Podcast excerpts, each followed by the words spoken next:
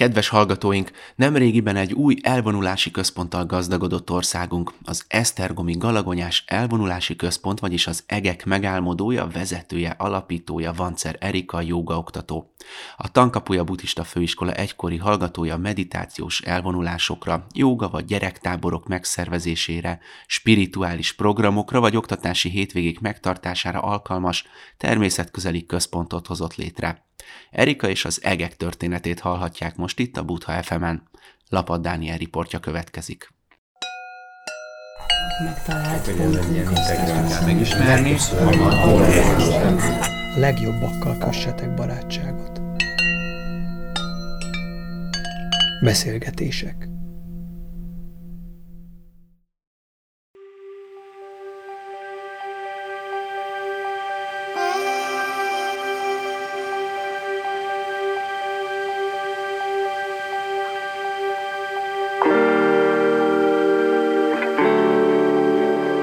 Köszöntöm a Butha FM hallgatóit és vendégünket, Vancer Erikát, az Esztergomi Galagonyás Elvonuló Központ megálmodója, alapítója, vezetője. Szia, köszöntelek, barátkozol már ezekkel a titulosokkal? Egyáltalán melyiket használod szíved szerint? Szia, és köszöntöm a hallgatókat is sok szeretettel. Igazából tényleg még csak barátkozom ezekkel a titulosokkal. Nagyon friss még ennek az elvonulási központnak a, a léte, és, és nem annyira szeretek ragaszkodni ilyen megnevezésekhez sem, úgyhogy igazából tényleg most hallom talán így először, hogy megalapító vagy megálmodó. Megálmodó mindenféleképpen, igen. E, történet előtt egy kicsit a nevével kezdjünk, olyan szép, ilyen kis meseszerű a, a neve, e, és ez egy utalás, ugye van benne egy kis utalás a környezetre, ezt meséld el, hogy hogy alakult ki a név, és hol található.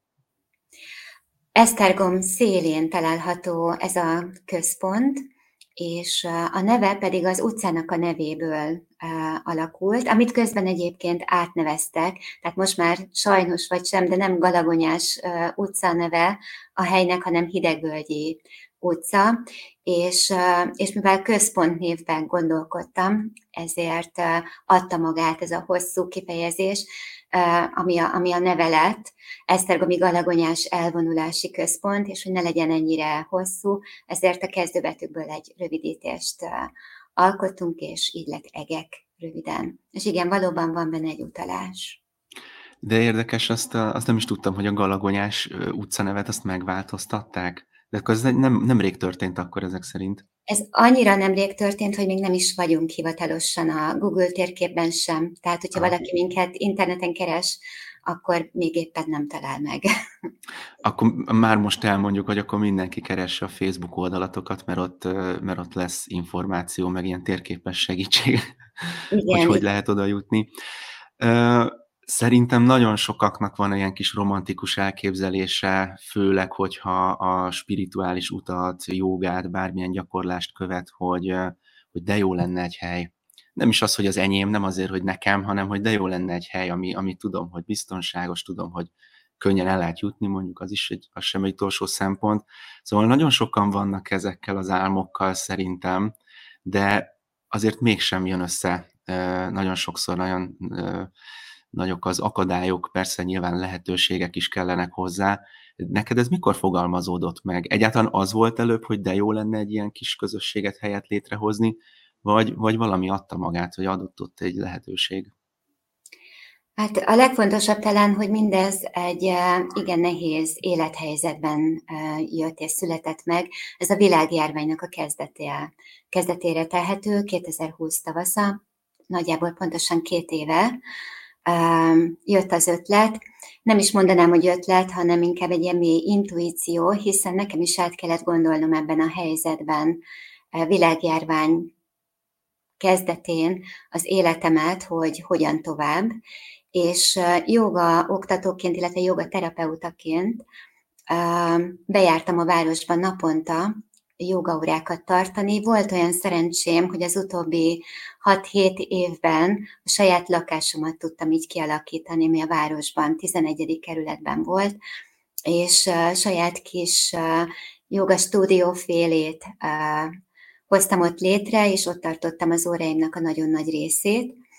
De ez akkor is ingázást jelentett, és fenn kellett tartani. Szóval ugye ez a stúdió léttel járó megpróbáltatások vagy kihívások azok jellemzőek voltak erre, és valamire azt gondoltam, hogy egy nagyobb tér megtartása, ami egyébként egy jogaórát mondjuk jellemez, hogy tartani egy teret, amiben az emberek, a gyakorlók jól és biztonságosan érzik magukat, felfedezhetnek olyan dolgokat magukról, amit esetleg a hétköznapokban nem, vagy nem oly intenzíven élnek meg. Tehát ennek a térnek a megtartása foglalkoztatott nagyon, és eleinte még úgy gondoltam, hogy hát akkor kell majd egy nagyobb stúdió. De a Covid-járvány beköszöntésével valahogy ez, ez elúszott, vagy helyébe Az pedig... emberekben az igény csökkent szerinted? Kíváncsi vagyok ezt, hogy, hogy látod, ez nem csak a jogára, hanem azért sok más hasonló igen. szakmára igaz eseményre, hogy, hogy az emberek szerinted eltávolodtak, vagy közeledtek inkább ehhez a lehetőséghez, hogy, hogy online módon lehetett jogaórát, gyakorlás, bármit tartani? Az elején hatalmas volt az igény, ugye ez volt az egyetlen kapcsolattartási hmm. eszköz és lehetőség, és mostanra pedig nagyon eltávolodtak, én úgy látom. Igen. Érthető, teljes mértékben érthető, még úgy is, hogyha a tapasztalatom azt mutatja, hogy online is létre lehet hozni egy ilyen teret, egy közös gyakorló teret, nagyon izgalmas. Uh-huh. Oké, okay, az igényt akkor értjük, a, a, a környezetet értjük, mármint azt az élethelyzetet értjük, hogy, hogy mi mozdulhatott meg, de hát a járvány az nem is volt olyan régen, ti meg már konkrétan tényleg egy létező elvonuló központot használtok, akkor ez elég gyors folyamat volt, ha jól sejtem. Igen, igen.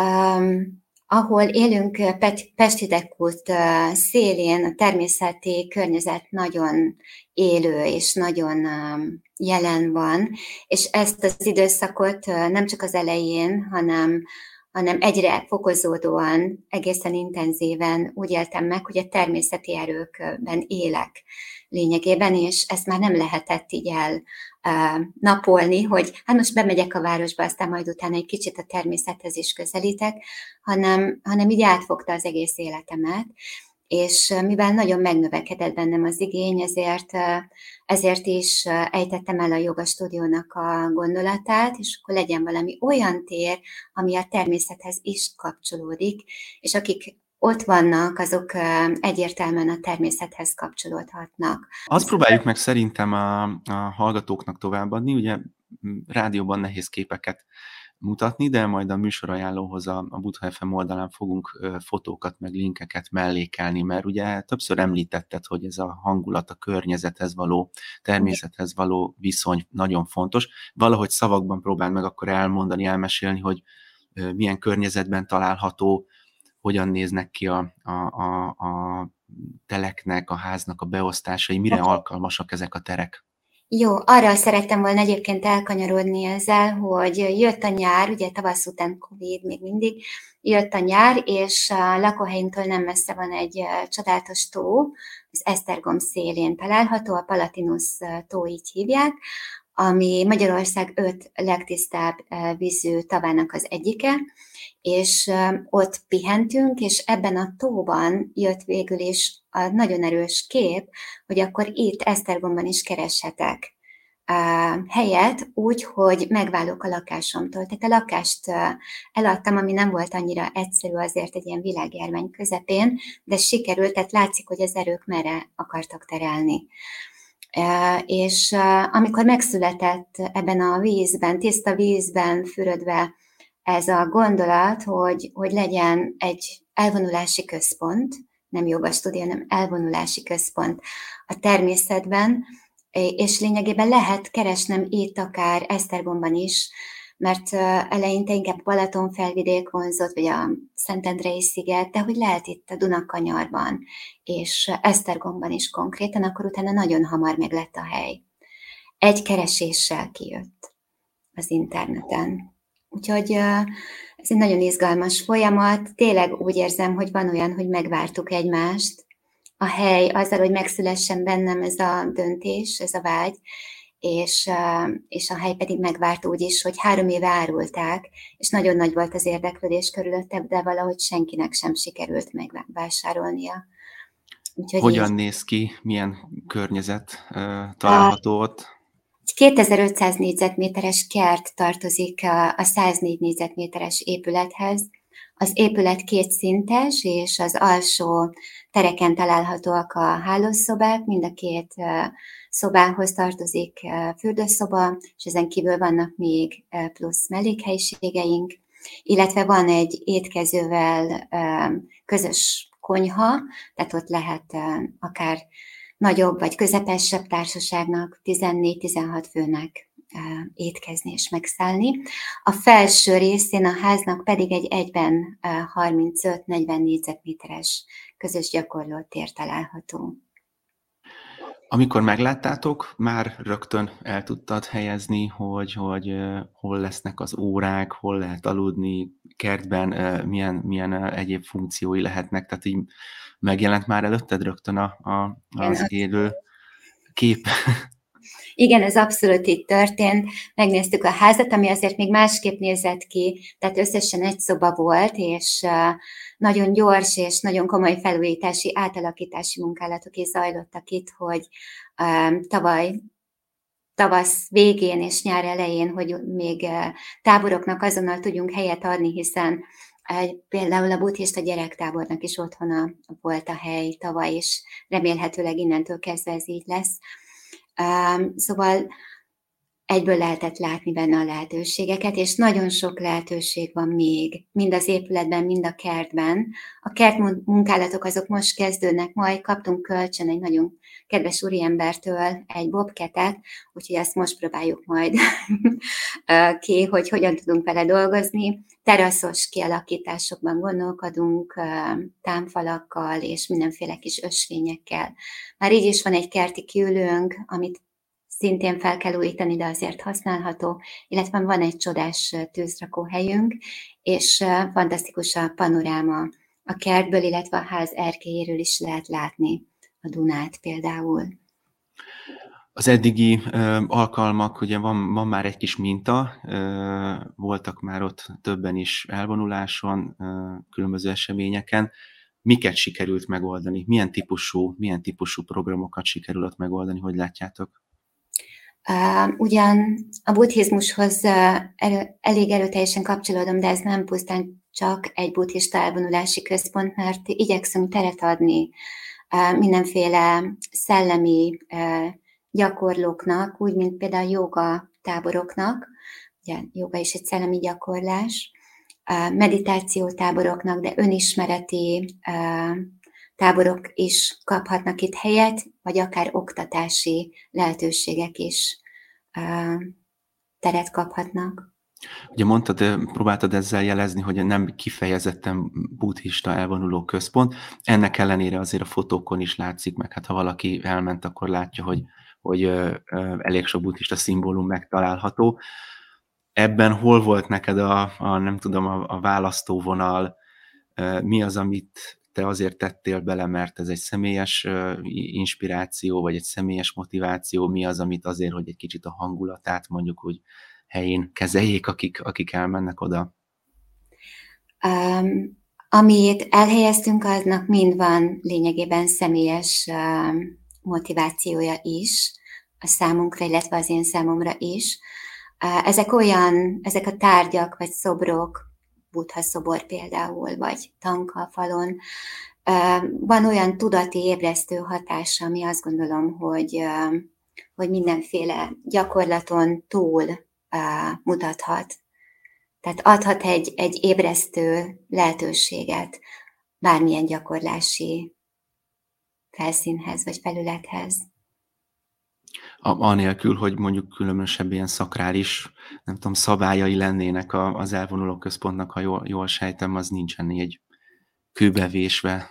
A zenés, táncos mulatságoknak, esküvőknek nem tudunk mhm, helyszínt. Uh-huh, uh-huh. Hát igen, a szokásos, igen, igen. igen, igen. De, de amiben van valamilyen um, önismereti munka, vagy akár uh-huh. szakrális lehetőség, akkor az, az, az kap teret itt, igen. Szerintem azért nagyjából el tudják képzelni, akár, akár így képek nélkül is a hallgatók, hogy, hogy milyen típusú térről, helyszínről beszélünk, de biztos, hogy mindenki nagyon kíváncsi az, hogy ki áll le mögött. Mi volt a te személyes utad? Erről egy kicsit nehezebb beszélnem. Eddig se volt nagyon könnyű, de hogy erről egy picit azért összetettebb, de megpróbálom összefoglalni. Ez a ház számomra egy csodálatos szimbólum, egy, egy lehetőség, egy, egy jelzőtábla az utamon, hogy meddig jutottam el belső munkával, ugyanis fiatal koromban, tíz éven keresztül, picit több mint tíz éven keresztül nagyon beteg voltam, mondhatnám azt is, hogy halálos betegségben szenvedtem.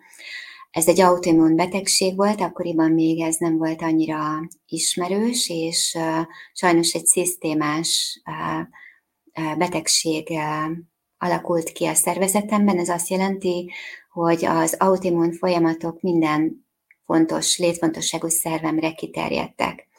Ez odáig ment el, hogy újra kellett tanulnom járni, illetve a látásomat is úgy nyertem vissza, hogy meg kellett műteni a szemeimet, rengeteg egyéb fájdalomban volt még részem ementén, és, és kialakult bennem a betegség idején egy nagyon erős belső figyelem. Ez volt lényegében a vezérlőm, hiszen senki sem mondta azt a környezetemben, hogy ebből meg lehet gyógyulni, vagy jól lehet lenni, sőt, inkább aki ebbe a folyamatba bekerült, többnyire hát élve nem került ki belőle, tehát inkább meghaltak ebben emberek. Ez a szűk környezetemben is így volt. És, és ez a belső figyelem lett végül is az én segítőm vagy vezérlőm, és, és valahogy valami csoda folytán sikerült kikerülnöm ebből a betegségből, fájdalomból. Mondhatnám azt is nagyon emelkedetten, hogy olyan, mint egy megfordulás, vagy igazi metanója ami történt bennem, és ez a gyógyulás, ez nem csak fizikai, hanem lelki, és aztán később szellemi szinteken is meg kellett, hogy történjen, be kellett, hogy következzen, hiszen az a valódi gyógyulás. Lényegében a betegséget most megfogalmazhatnám úgy is, mint hogyha egy gyógyulás lett volna, hiszen általa segítségével kerülhetem még jobban közel valódi önmagamhoz. És ez a folyamat és ez a belső figyelem volt az, ami aztán a gyógyulás időszakában elvitt a jóga világához, és egy idő után felismertem azt, hogy a, a jogában lévő belső figyelem és fegyelem az nagyon hasonló, hanem ugyanaz, mint amit a betegségem során éltem meg. Úgy éreztem, hogy kifejlesztek magamban, vagy felerősítek önmagamban, és, és valahol ennek a térnek a megjelenése egyfajta betetőzés ennek a figyelmi, koncentrált gyógyulási folyamatnak, azt hiszem, hogy így, így nevezhetném. És mondhatom azt is, hogy nagyon közel áll hozzám az analógiás és a szimbolikus látásmód. Azt gondolom, hogy ez az álmok világára igaz, akkor igaz tud lenni a hétköznapjainkra is ez a szemléletmód, és tekinthetem ezt a gyönyörű kertet, illetve házat ezen a csodálatos helyen egy periódusnak egy, egy, egy gyönyörű um, pontnak. Ciklusnak esetleg. Ciklusnak, vagy van. Igen, igen, a, a saját uh, folyamataimban. Ez egy szép jelző, uh, útvonaljelző tábla is lehet. A, az elején a csoda szót használtad, hogy valami csoda folytán ezt mondtad, de hát közben elmesélted azért, hogy mi volt az igazi ö, ok. Hogyan fogod föl tényleg egy ö, csoda szerinted ez a gyógyulás, vagy, vagy ma inkább azt mondod, hogy a csodát egy ilyen szimbólumként használod, de nagyon tudatosan el tudod mondani, leírni, hogy hogyan működött ez a belső munka? Hát bárcsak tudnám. Akkor azt hiszem, hogy egy általános gyógyszert tudnék adni mindazoknak, akik éppen betegségek küzdenek, vagy valamilyen fájdalommal. De mégis azt érzem, hogy ez nem az én kiváltságom, tehát erre valamennyien képesek vagyunk, hogyha meghozunk olyan döntéseket, amelyek még a betegségen kívül kihívásokkal járnak. Tehát egyfajta önmeghaladásra van szükség, és egy olyan fajta nyitottságra, ami a betegség folyamatában szintén kihívás, hiszen a betegség beszűkít, és itt éppen, hogy ki kell nyílni valahogy, de mégis meg lehet tenni. Tehát ezt a fajta kettősséget és ezeknek a megélését nevezem én inkább csodának. Foglalkoztál -e előtte bármilyen féleképpen szellemi úttal? Ugye a jogát említetted, hogy az volt az első, ami bejött az életedbe. Emiatt jött be, vagy tudsz visszaemlékezni valami apró motivációkra, hogy egyébként már azért úgy, úgy foglalkoztál volna vele, és, és ezért tudott segítségedre lenni? Hát ezt nehéz felidéznem abba, abboli állapotomból. Én azt gondolom, hogy semmi más nem foglalkoztatott, mint az, hogy, hogy újra jól legyek, és valamiképpen egészségessé váljak. De ezt a képet nem engedtem el, szóval ugye ez legalább egy erős motiváció volt végig, és azért tíz év az egy elég eh, hosszú idő, időszak. Még hogyha nem is mindig hittem el, de azért valahol bíztam benne. A szellemi gyógyulásomnak egy nagyon fontos eh, pontja volt a joga mellett az, hogy rátaláltam a buddhista főiskolára, és magára a buddhizmusra.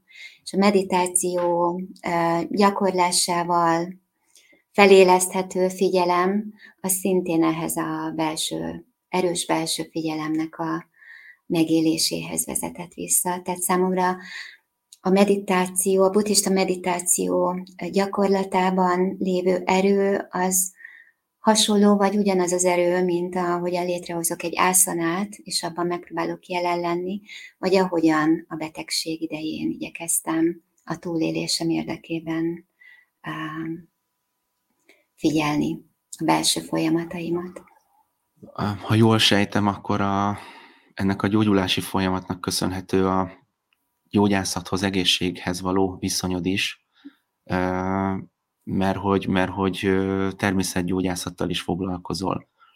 Ilyen, oh, talán nem titok, de azért ilyen a társaságban, a, a, a hitoktató körben, baráti körben azért így elterjedt már a te receptjeid és különböző ötleteid, úgyhogy, úgyhogy ez, ez gondolom nem titok, hogy, hogy elég sokaknak mutattad ezt, megadtál ebben tanácsot. Ez hogyan épült be az életedbe, hány éve, és, és milyen formában foglalkozol ezzel?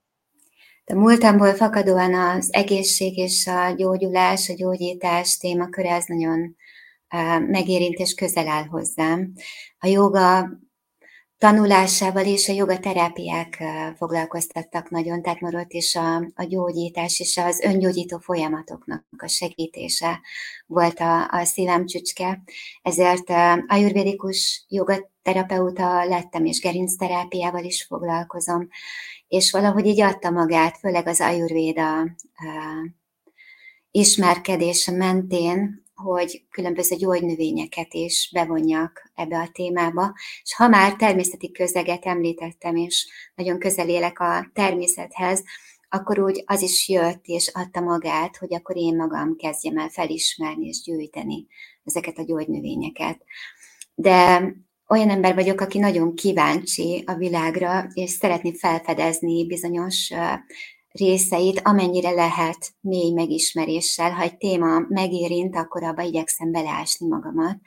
Úgyhogy ilyen volt például a fermentálás is, ami az erjesztés, erjesztett zöldségek, gyümölcsök, és azoknak a levének a, a fogyasztása.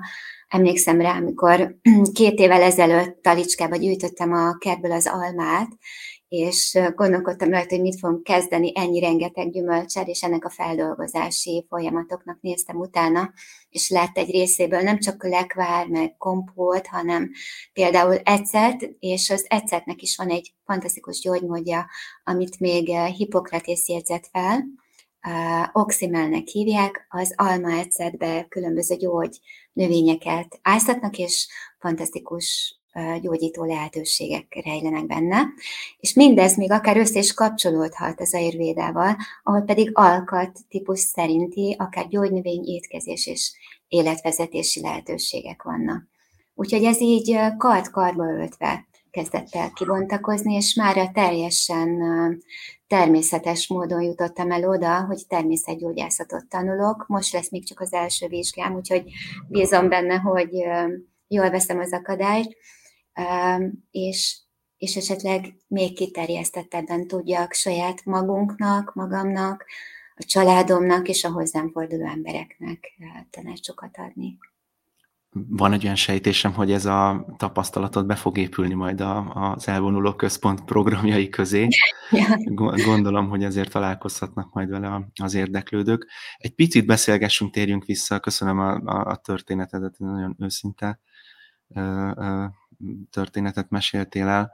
Egy kicsit térjünk vissza a, a központnak a, hát a jövőjére, mert azért fiatal még, és, és leginkább a jövő fogja meghatározni, hogy mi is lesz ennek szerintem a szerepe meg a funkciója. Mit látsz magad előtt, milyen szerepet tölthet be, kik azok, akik igazán keresni fogják, és milyen hát kisebb-nagyobb ilyen fejlesztésekkel mivé lehet még formálni szerinted? Tavaly április 1-én, amit nagyon jól mennek veszek, írtam alá a szerződést, tehát azóta van a birtokunkban ez a, ez a ház, és amint említettem, már így is többféle fejlesztést kiviteleztünk, pont azért, hogy kényelmesebb helyet adjunk táboroknak, elvonulásoknak, akár joga, akár meditációs elvonulásoknak. Van kellő számú helység, természetesen ezt is lehet növelni, tehát van például egy ilyen tervünk, hogy plusz hozzáépítéssel, akár egy fedett teraszt, ami gyakorló térré tehető, akár még egy, egy termet, ami csak a gyakorlásnak adható át. A kertben rengeteg kis sétányt szeretnénk kialakítani, kiülő helyeket.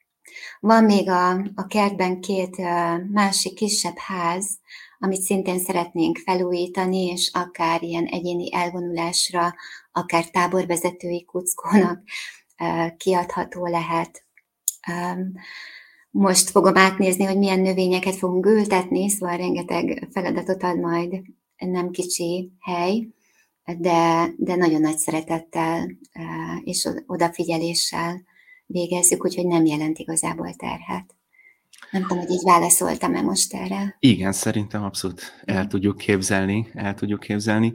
Esztergomnak a szakrális jelentőségéről azt gondolom nem kell most külön a rádió műsorban kitérnünk, de azért itt mindenki általában a városi, ugye nevezzük a móvárosi, belvárosi környezetre gondol, a bazilikára, de ott a környéketeknek milyen szakrális hagyományai, nyomai jelentősége van. Esztergom egy ezer éves szellemi és kulturális központ volt.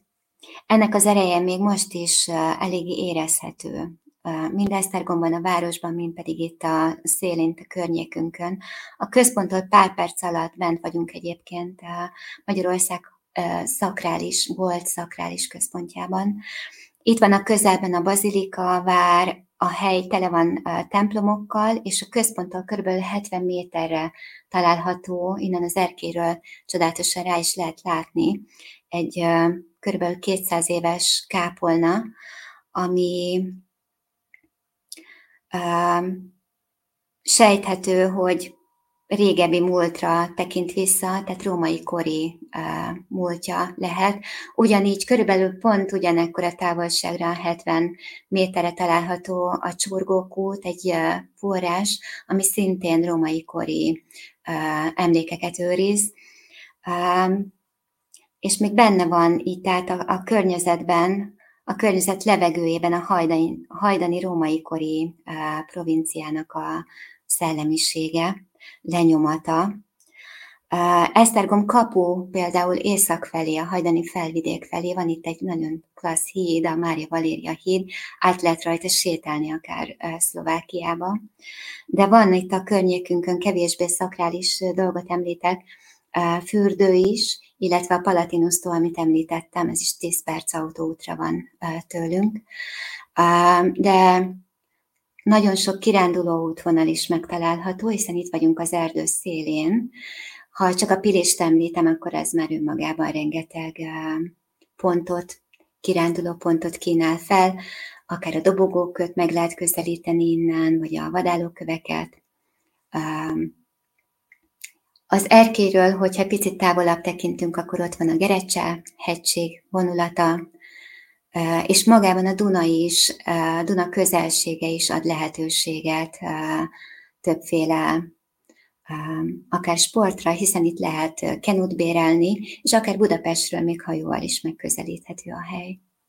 És nem hajóval is elég gyorsan ki lehet jutni, ami egy nem utolsó szempont egyébként. Autóval is körülbelül 40 perc. Igen, igen, igen.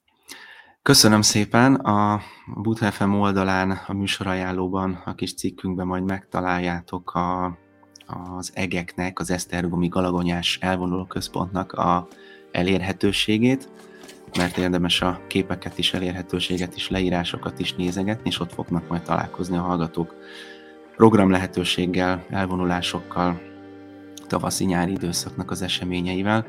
Erika, köszönöm szépen! Én is köszönöm. Csak hallották a hallgatók, de szerintem így is látjam, hogy egy milyen szuper természetközeli központot hoztatok létre, úgyhogy sok Köszönjük sikert szépen. hozzá. Köszönjük szépen!